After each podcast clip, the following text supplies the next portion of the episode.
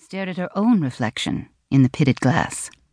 With masses of curly auburn hair to contend with, Theodosia sometimes projected the aura of a Renaissance woman captured in portrait by Raphael or even Botticelli. She had a smooth, peaches and cream complexion and intense blue eyes, and she often wore the slightly bemused look of a self sufficient woman.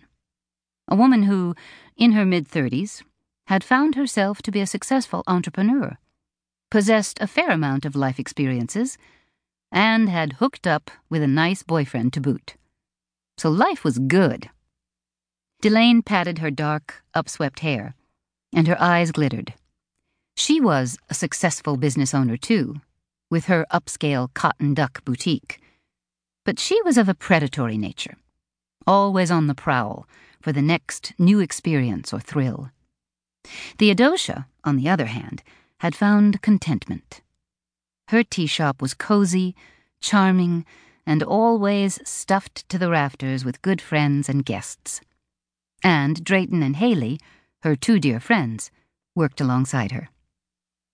Delaine turned from the mirror and shrugged.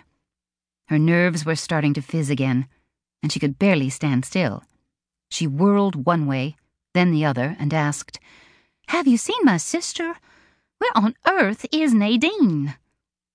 I know, said Theodosia. She's late.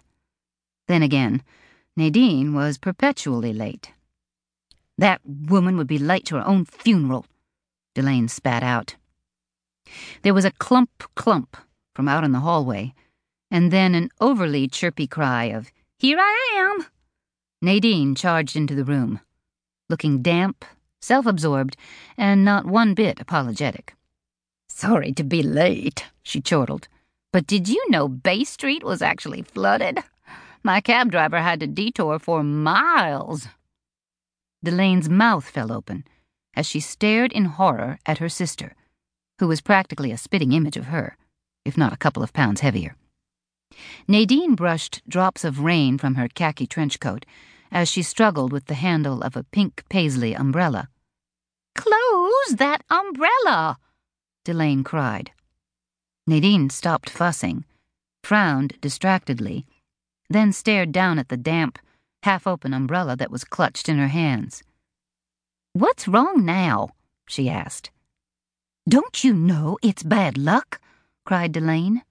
You never open an umbrella in the house. Delaine was a big believer in signs, portents, and superstitions. Sorry, Nadine mumbled, then added in a more acerbic tone.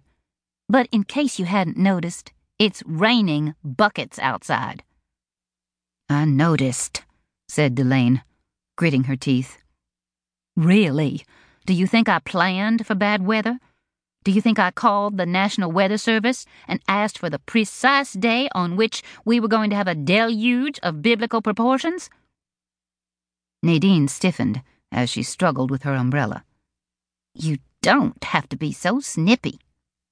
Whatever, said Delaine, turning away from her.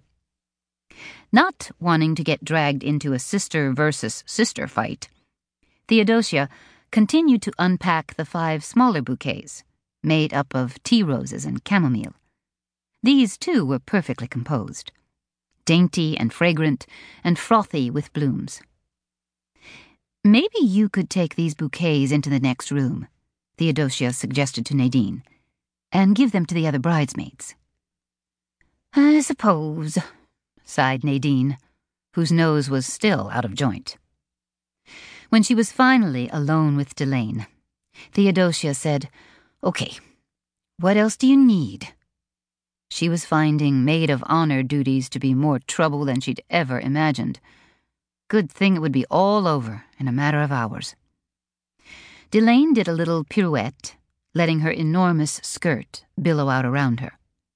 Then she peered into the mirror again. I really look okay? Gorgeous, said Theodosia, trying to stifle a yawn.